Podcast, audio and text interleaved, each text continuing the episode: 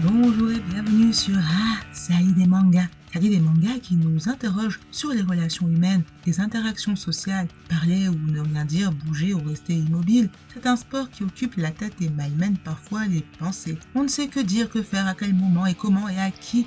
C'est que l'être humain est un être versatile, compliqué, qui se complique la vie et complique celle des autres. Il croit entretenir le mystère et pense que les autres ne connaissent rien de lui. Il tape surtout sur les nerfs, à commencer par ses nerfs à lui. Au fond, on lit en lui à travers les indices qu'il laisse sur son passage, les habitudes, les passe-temps, les passions. Et pourquoi jouer les mystérieux d'abord? Ça oblige les autres à devenir détectives privés. Qui a dit qu'Asa voulait devenir détective privé d'abord? Pas moi, mais Assa Takumi, l'héroïne du manga Entre les Lignes. On continue d'explorer avec elle les déserts et les plaines de l'humanité. Entre les Lignes, tome 8, c'est le thème de cet épisode 32 et ça commence maintenant. On a terminé le tome 7 sur ce scandale qui a aussi éclaté dans la vraie vie. On en parlait dans le tout premier podcast d'Asa lit des mangas, consacré donc au tome 7 du manga Entre les Lignes et du scandale de ces facultés de médecine qui discriminaient les étudiantes au Japon. La lutte continue au Japon. Le classement mondial 2023 sur l'égalité des sexes relègue encore le Japon parmi les derniers. Le Japon est 125e sur 146 pays étudiés. L'an dernier, il était 116e sur 156 pays étudiés. À titre de comparaison, la France est 40e, elle était 15e l'an dernier. Le Canada est 30e, il était 25e l'an dernier. Dans le top 10, on retrouve dans l'ordre l'Islande, première place, la Norvège, la Finlande, la Nouvelle-Zélande, la Suède, l'Allemagne, le Nicaragua, la Namibie, la Lituanie et la Belgique. La Lituanie et la Belgique ne faisaient pas partie du top 10 l'an dernier, de très peu. Pour la Lituanie, qui était 11e, la Belgique, elle, était 14e. Peut mieux faire donc, le Japon peut mieux faire. Les femmes continuent leur combat face à un gouvernement pour qui on dirait bien que tout semble ordinaire. Certes, le récent et vaste remaniement gouvernemental de Kishida, le Premier ministre, qui a eu lieu le 13 septembre dernier, a vu entrer des femmes à des postes clés. 5 femmes composent désormais le gouvernement, dont Yoko Kamikawa, membre du parti conservateur au pouvoir, le PLD, parti libéral démocrate. Yoko Kamikawa, c'est la nouvelle ministre des Affaires étrangères. Elle a été plusieurs fois ministre de la Justice entre 2014 et 2021. Bon, certains craignent un effet d'annonce. Au fond, 5 femmes au gouvernement, ça reste peu. En baisse dans les sondages, disent les commentaires critiques, Kishida chercherait à renforcer sa cote de popularité en vue des élections internes de 2024. L'image du gouvernement, il est vrai, elle s'est ternie après plusieurs ratés, notamment concernant l'inflation et My Number, c'est le système national d'identification individuelle. La nomination de Yoko Kamikawa en étonne d'ailleurs plus d'un. Elle remplace Yoshimasa Hayashi, qui n'enregistrait pas de bilan négatif, ni ne suscitait l'hostilité des électeurs. Retour sur le manga Entre les Lignes. Beaucoup d'incompréhension demeure entre les personnes, entre les générations, entre les différents cercles sociaux.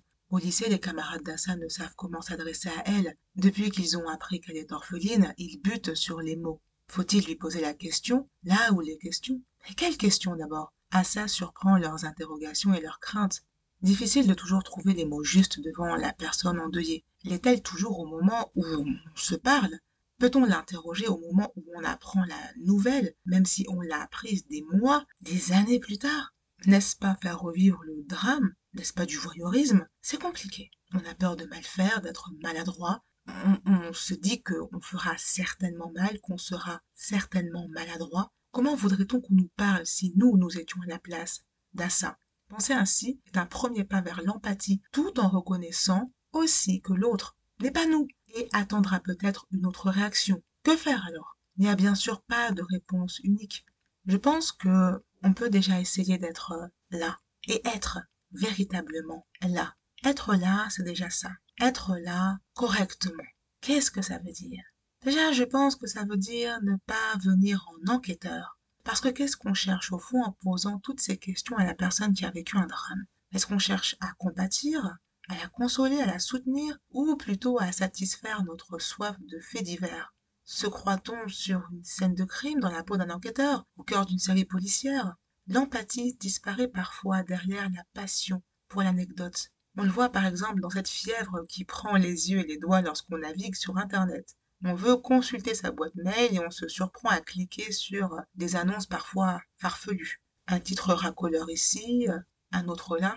30 secondes plus tard, on se rend compte que le titre était totalement infondé. Mais c'est trop tard, on lit. Et on lira encore 3, 4 autres articles. 20 minutes ont passé et nous voici la tête remplie du vide de l'Internet. On a peur aussi du silence. Le silence fait peur. Et parfois on vient le combler avec des questions sans queue ni tête, des questions intrusives, des questions déplacées peut-être même, ou alors des propos maladroits, des propos déplacés. On comble le vide. Ce que l'on croit être du vide, on associe le silence au vide et le vide fait peur et le silence effraie. Mais parfois être là, c'est être silencieux. Et c'est pas facile. Mais elle est complètement normale, non? Asa entend cette question alors qu'elle écoute ce que ses camarades disent d'elle. Elle est derrière la porte, eux sont dans la pièce, ils ne savent bien sûr pas qu'ils sont écoutés. Et donc elle écoute leurs interrogations. Mais elle est complètement normale, non? Normal. Qu'est-ce que normal? Dans le dictionnaire, on peut lire que normal est ce qui correspond au modèle. Sans anomalie, correct, répandu, usuel, quotidien, pratique courante. Normal et standard, ordinaire, habituel, ce qui est d'usage, légitime, compréhensible.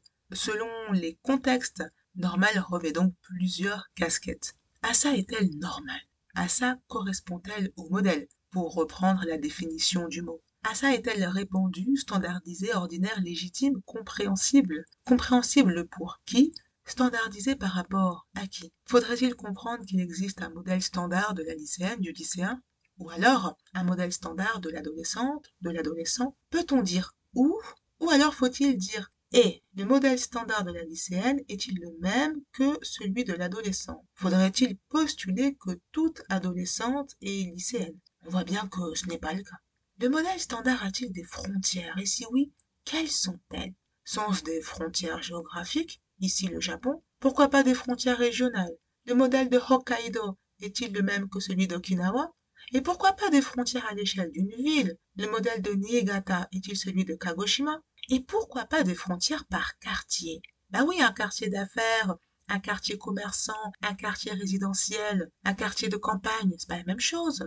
Et pourquoi pas des modèles en fonction des catégories socio-professionnelles? Et pourquoi pas des modèles en fonction des centres d'intérêt? Vous l'avez compris, les interrogations, les questionnements peuvent durer longtemps. Très long. On comprend où les camarades d'Assa veulent en venir, bien sûr, lorsqu'ils emploient le mot « normal ». Oui, mais j'ai parfois quelques difficultés avec ce terme. Je le trouve parfois un peu maladroit. Normal, anormal, en fonction du contexte, comment on l'emploie? Normal par rapport à qui, à quoi, comment? Et qu'est-ce qui serait anormal concernant Assa? Voilà encore une question qui en entraîne bien d'autres. Émilie, l'amie d'Assa, elle se pose aussi des questions d'autres questions. Être amie signifie-t-il qu'il faut tout se dire? Émilie, c'est que non, mais elle aimerait bien dire cela, au moins à Assa, son amie. Elle aimerait bien lui dire qu'elle ne sort pas avec un garçon, mais avec une fille. Voilà donc ce que l'adolescente taisait depuis le début du manga. La petite amie d'Émilie paraîtrait posée, tranquille. Ses parents d'ailleurs ont hâte de rencontrer la fameuse Émilie. De son côté, l'adolescente s'est confiée à Makyo, la tante d'Asa. Et Asa, à qui se confie-t-elle? L'adolescente est repartie dans sa quête du père, ou plutôt dans son enquête sur qui était son père. Elle était déjà en plein questionnement dans les tomes précédents. Les questions amènent des actions nouvelles. Elle perquisitionne la mémoire de ses proches. Quelle relation avaient-ils, ont-ils avec leur père? Comment était leur enfance? Leur père les aime-t-il? Des questions auxquelles on ne pense pas au quotidien, surtout la dernière. Les réponses sont spontanées, vives, ou alors embarrassées, contrariées. C'est que ces questions obligent à fouiller la mémoire alors qu'on n'est peut-être pas forcément préparé. Ces questions obligent à se confronter à des réalités que peut-être on préférerait mettre de côté. Ces questions ravivent des souvenirs heureux pour les uns, plus difficiles pour les autres. Asa continue son enquête sur le lieu de travail de son père. Les collègues embarrassés font penser aux camarades de classe d'Asa. On sent leur regard plein de « pauvre petite, pauvre jeune fille ». Ils ne savent pas quoi lui dire. Mais « pauvre jeune fille », par rapport à qui? Par rapport à quoi? Les collègues compatissent-ils devant le drame familial que vit Asa ou craignent-ils de révéler à Asa qui était son père? Les questions amènent encore des questions, un océan d'interrogations, un désert en point de suspension.